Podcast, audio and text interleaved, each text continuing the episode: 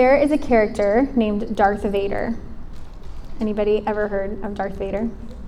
Okay, great. Just a few of you. wow. Uh, so there is a character, Darth Vader, and there is a point in this movie called Star Wars, I think. Is that the movie? Star Trek, Star Wars. Aren't they the same? Just kidding, just kidding. Okay, more of you have seen it. Great. Okay, so there's a point. Sam, come back. Sam is so offended by my comparison that he's now leaving. Uh, okay, so there's this point in the movie where there's this point in the movie where Sam is still walking. He's signing up to get baptized. Praise the Lord. Okay, so there, there's this point in the movie where Darth Vader is with Luke Skywalker or somebody. And he says, these important words, five words, these five important words that totally change everything you thought about the rest of the movie before that happens, right? Does anybody know what those five words were? Luke, I'm your father.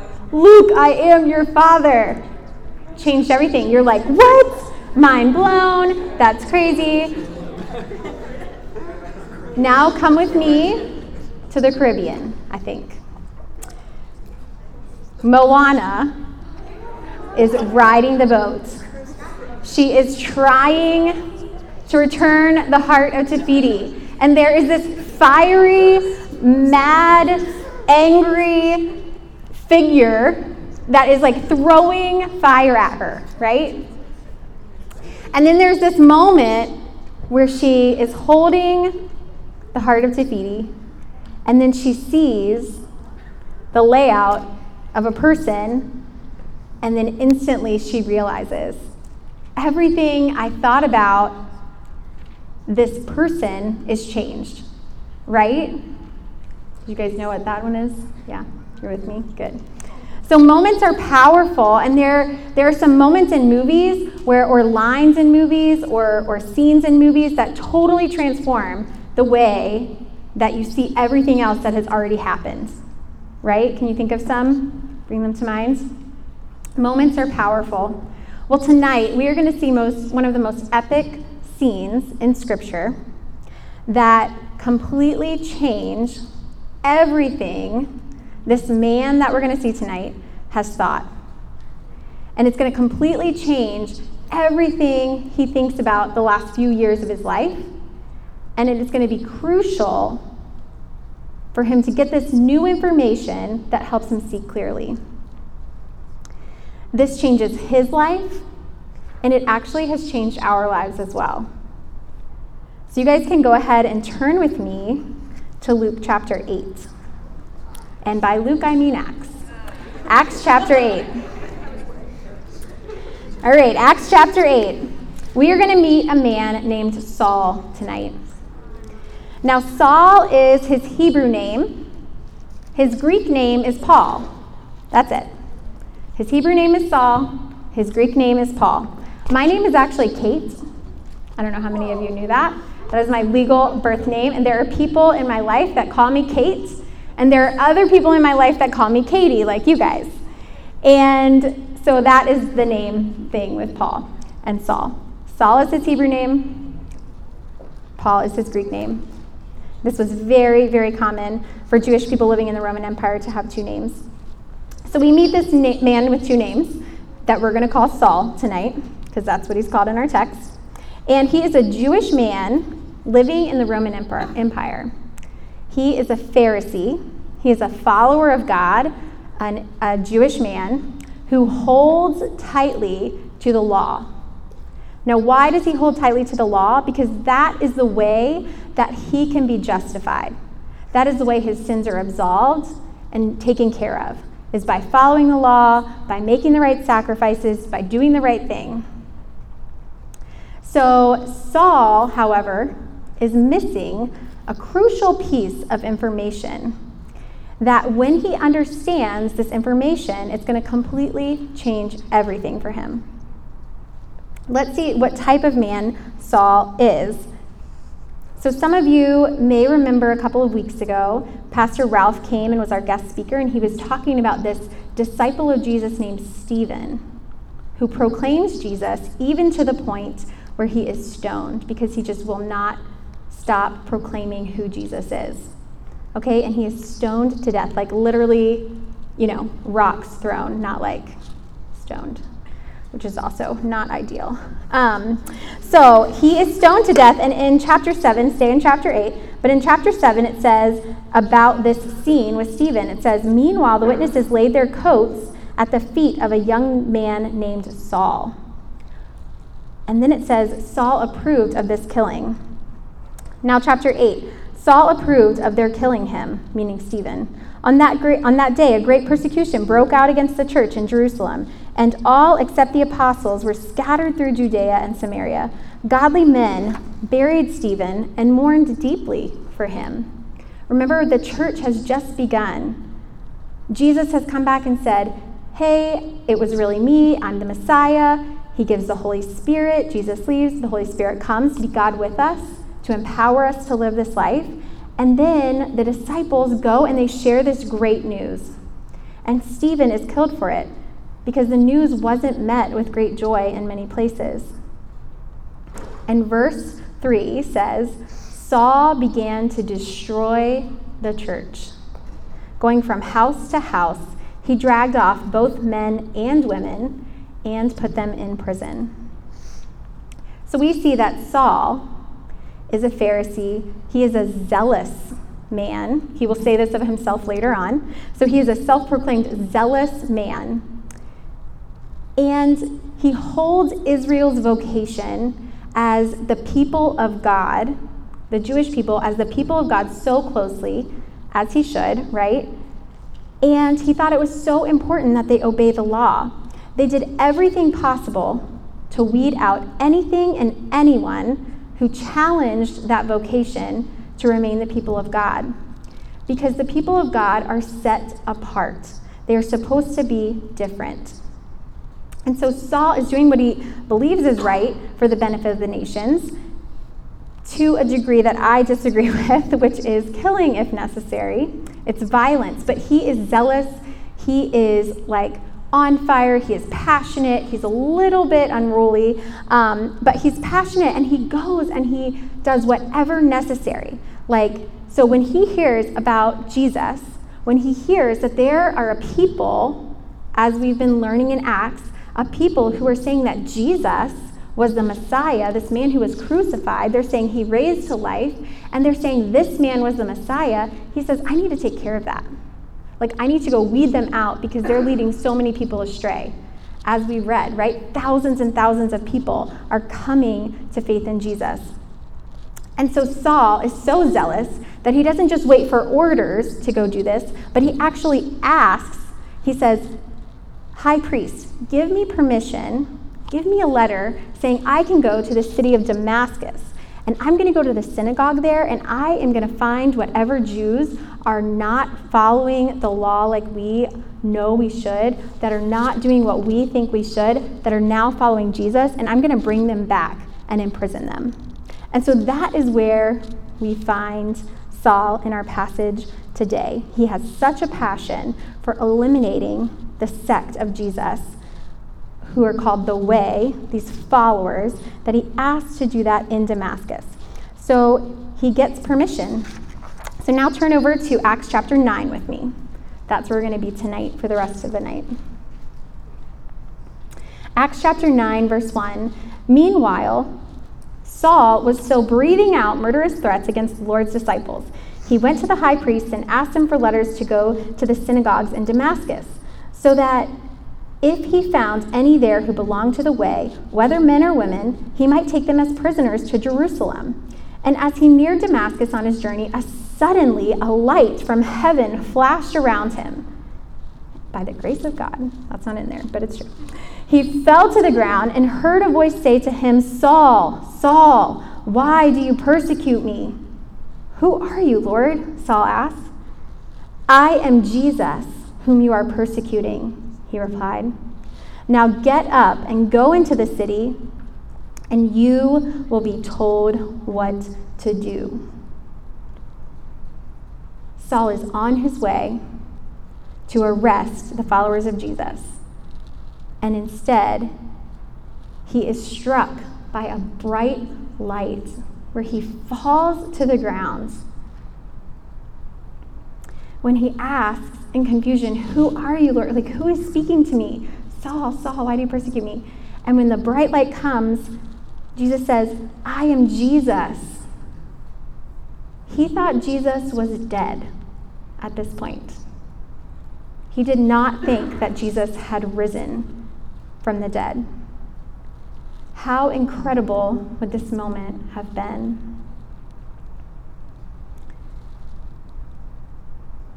Jesus, the man who was crucified, who Saul knows about, and whose followers claimed he rose to life, Jesus meets him on that road. And Jesus says, It is me that you are persecuting. The text continues and tells us that he stays blind and has to be led into the city of Damascus for the next three days. For the next three days. When I was thinking about this passage, and when I was meditating on it, I thought, wow, what a moment where there would probably be such incredible joy that he had never felt before, never experienced before, knowing that Jesus, if Jesus is saying this to me, then he must be the Messiah. Because remember, Saul was Jewish, he was waiting for the Messiah to come. Such great joy. The Messiah has come. This is Jesus talking to me, which means he raised from the dead, which means he does have power, which means he, does, he is the Messiah. So great joy. And then over here, as Saul is processing, if Jesus really is the Messiah,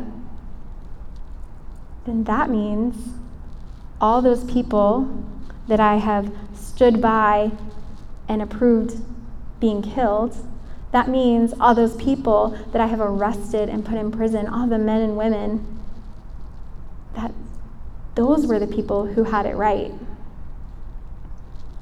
because Paul, Saul thought he had it right. But when he encounters Jesus, he realizes there is such great joy that Jesus is the Messiah, and there is such great sorrow knowing what he has done. So the text tells us that Saul doesn't eat or drink for three days. And as I was studying this, I was like, oh, maybe it's because he was fasting, because he was such a holy man. And most scholars believe that he was just in shock. I don't know if you've ever been there, where you encounter something so life changing, maybe something really good, maybe something really hard, that you're like, my appetite, like I, my body's not even thinking about food, it is just thinking about what just happened. And so Saul doesn't eat or drink for three days.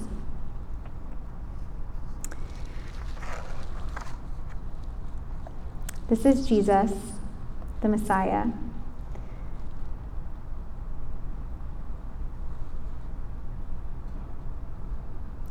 At the same time that Saul is experiencing this and being led to Jerusalem, because once he experiences that bright light, once he hears Saul, Saul, which are echoes of Old Testament encounters with Jesus, we call them Christophanies, um, double name, bright light, Sister Christophany. He's like, I am Jesus. Once he encounters that, the, he's blind. He can't see. And so he is led to, to Damascus. And at the same time, God is at work elsewhere. Isn't that so cool that God can be at work in your life and in the life of someone else? Just like we've heard these testimonies the past three weeks of people that were in Cairo, people that were in Boston, people that were in Oman. At the same time, God at work in all those places through the Holy Spirit. So at the same time, drop down to Acts 9, verse 10. In Damascus, there was a man, there was a disciple of Jesus named Ananias. The Lord called to him in a vision. So this is a follower of Jesus in the city that Saul was headed to. Yes, Lord, He says, Ananias, yes, Lord, he answered. The Lord told him, Go to the house of Judas on Straight Street and ask for a man from Tarsus named Saul, for he is praying. In a vision, he has seen a man named Ananias come and place his hands on him to restore his sight. Lord, Ananias answers, I have heard many reports about this man. He's like, word has gotten around. This dude is bad, like, and not in the good way. I have heard many reports about this man and all the harm he has done to your holy people in Jerusalem. Like, surely, Lord, you have this wrong. And he has come here with authority from the chief priests to arrest all who call on your name. God tells Ananias what to do, and Ananias is like, I don't know about this, God. Like, it's not a secret who Saul is. It's not a secret about these papers that he's received. And, and the fact that God wanted Ananias to go and seek Saul out, no way. This man, he says, this man is out to get me, God. That is too hard. That is too scary. No way. So then Ananias just leaves. Just kidding, he doesn't. He tells God how he's feeling. Did you know we can do that? When we feel like God's prompting us to do something and it makes us a little nervous, we can tell God how we're feeling. So we see, he says, God, this is how I'm feeling. Like, are you sure? Verse 15. But the Lord said to Ananias, Go, this man is my chosen instrument to proclaim my name to the Gentiles and their kings and to the people of Israel. God's basically saying, Yes, I know what I'm asking you to do. I've already promised I'm going to be with you, right? And he's saying, It's worth it. This man, Saul, is going to change the world. He is going to proclaim my name to basically everyone. And I will show him how much he must suffer for my name. He's like, Don't worry, I've got this.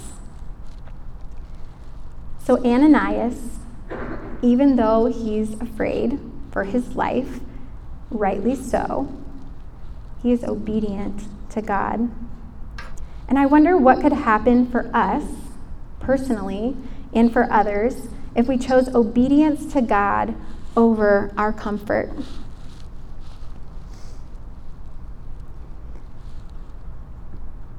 So Ananias goes.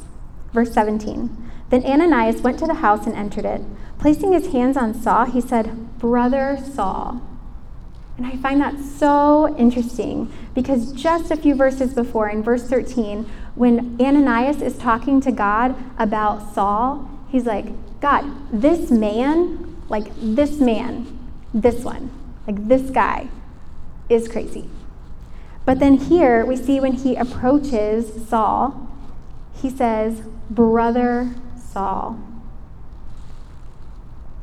And the change is stark and it sets the tone and it reflects the kind of community that God is creating. This community of brothers and sisters, this familial community. And so Ananias says, Brother Saul, the Lord Jesus, who appeared to you on the road as you were coming here, has sent me so that you may see again and be filled with the Holy Spirit. Immediately, like something from scale, like scales fell from Saul's eyes, and he could see again.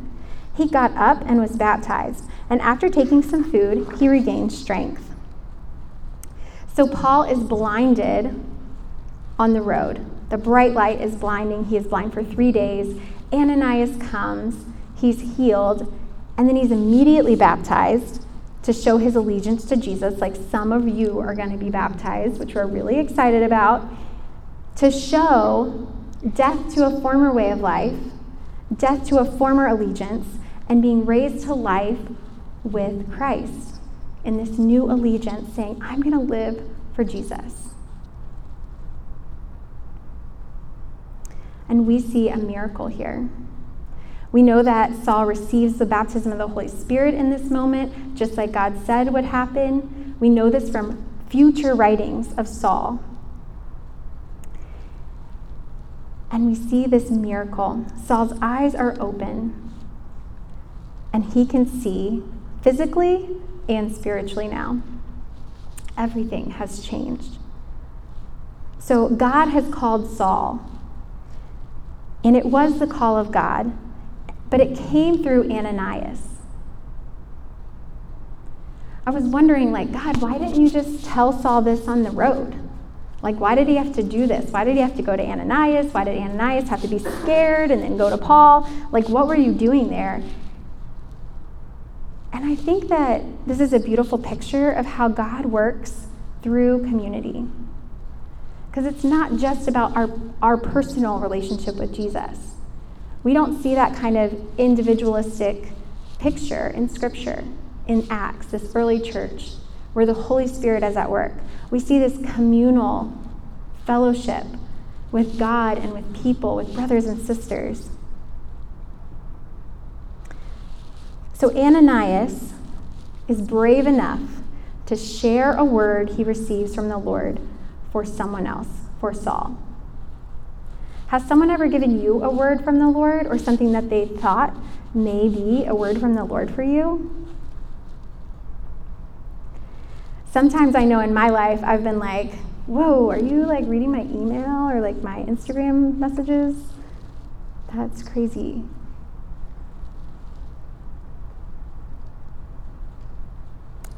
Are you allowing God to speak to you through other people?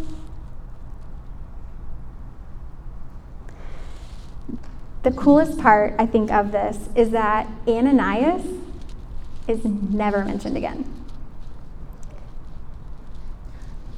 I think it's so cool because it shows that Ananias wasn't about building his own kingdom, right?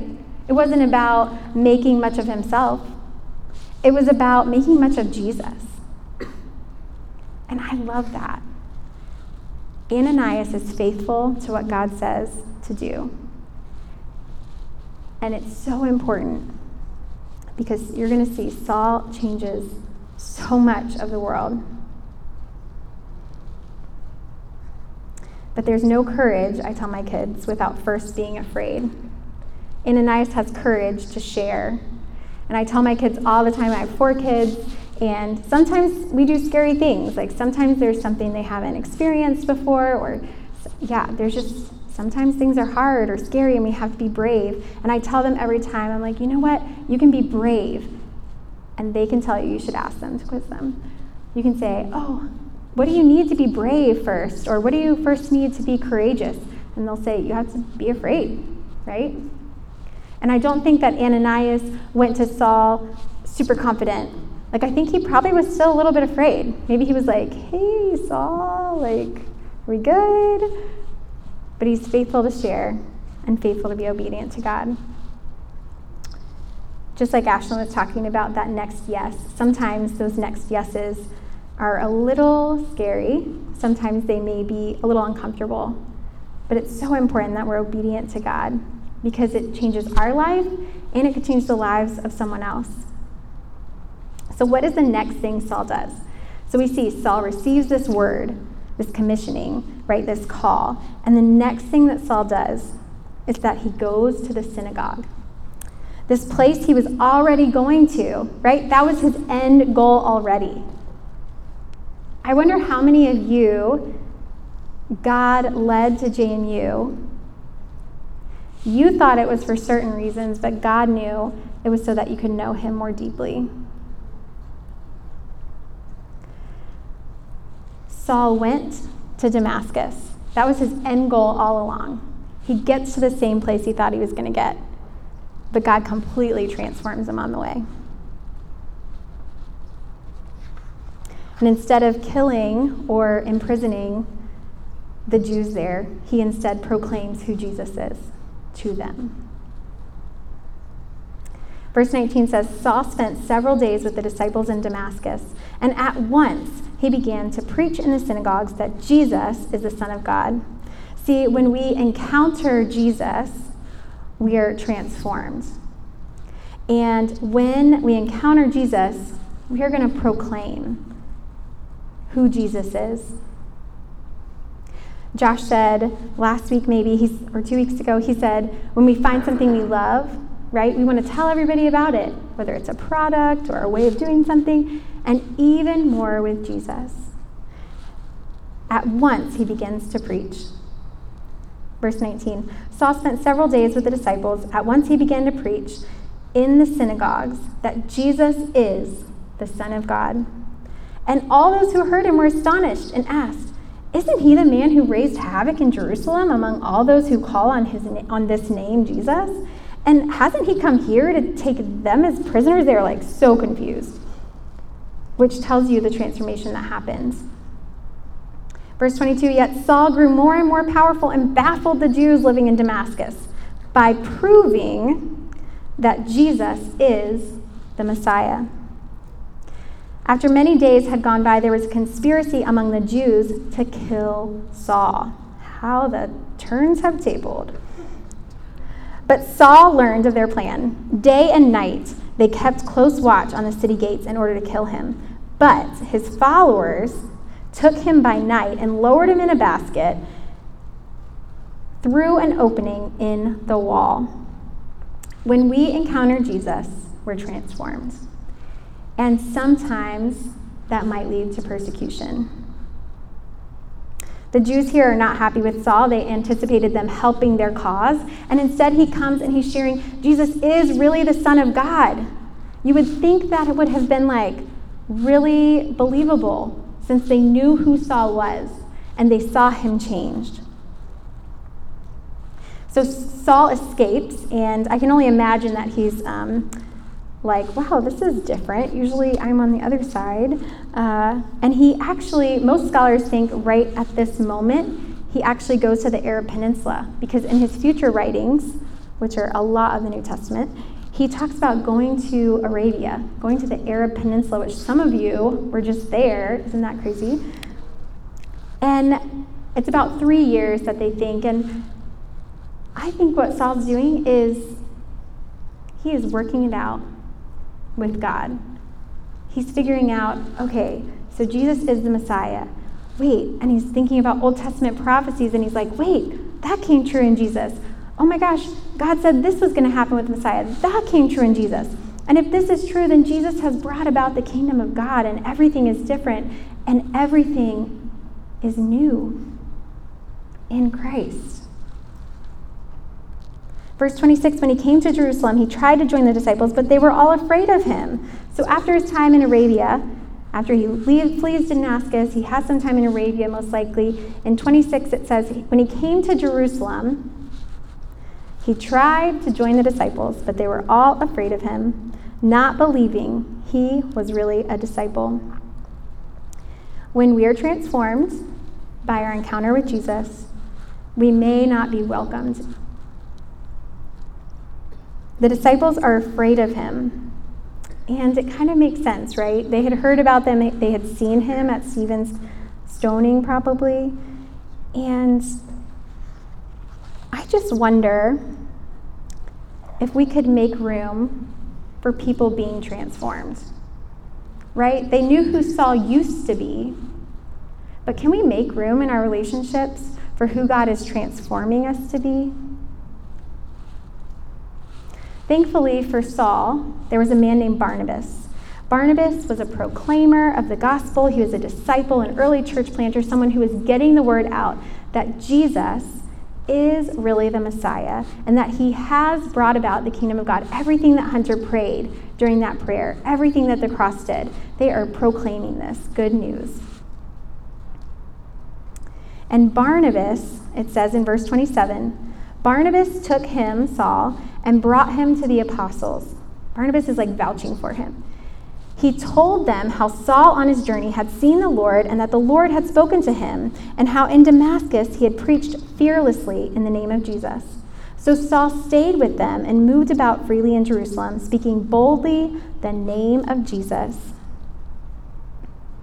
When we are transformed, when we have encounter with Jesus that is transforming to us, because encounters with Jesus always are, we need community.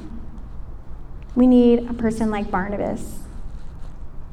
Has someone ever done this for you? Has someone ever been a good friend and an encourager to you? His name actually means encourager. Barnabas means encourager. You can change your name if you want. It's a good one. Barnabas means, means encourager, and, and he encourages and he takes Saul along. And later, we see Barnabas and Paul going on and planting the church together.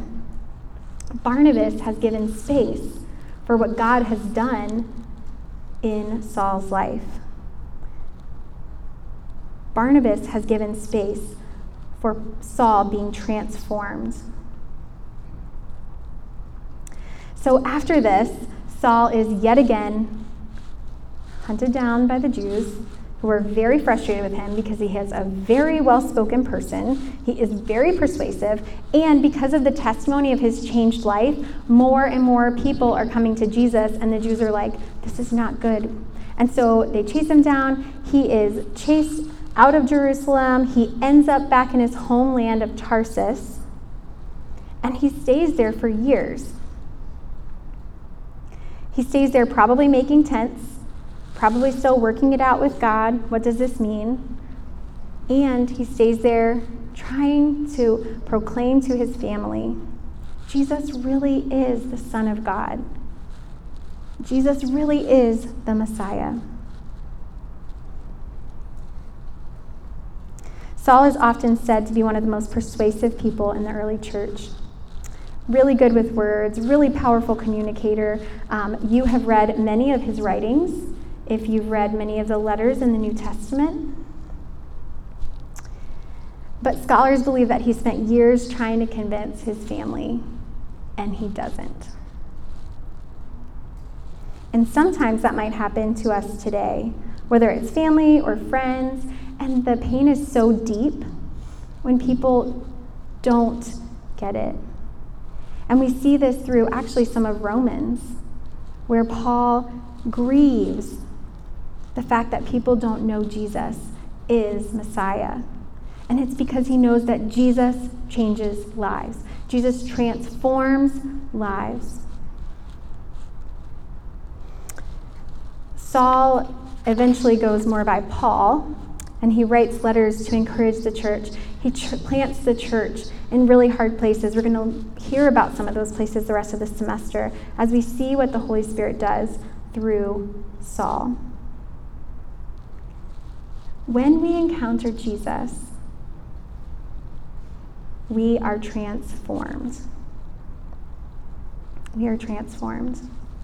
And if God can use a man like Saul, who literally was trying to stop the advancement of the gospel, he wasn't apathetic, he was literally against the gospel being proclaimed. If God can transform Saul, to become one of the greatest proclaimers of truth. Someone who goes on to write the majority of the New Testament letters. God can certainly transform you and me.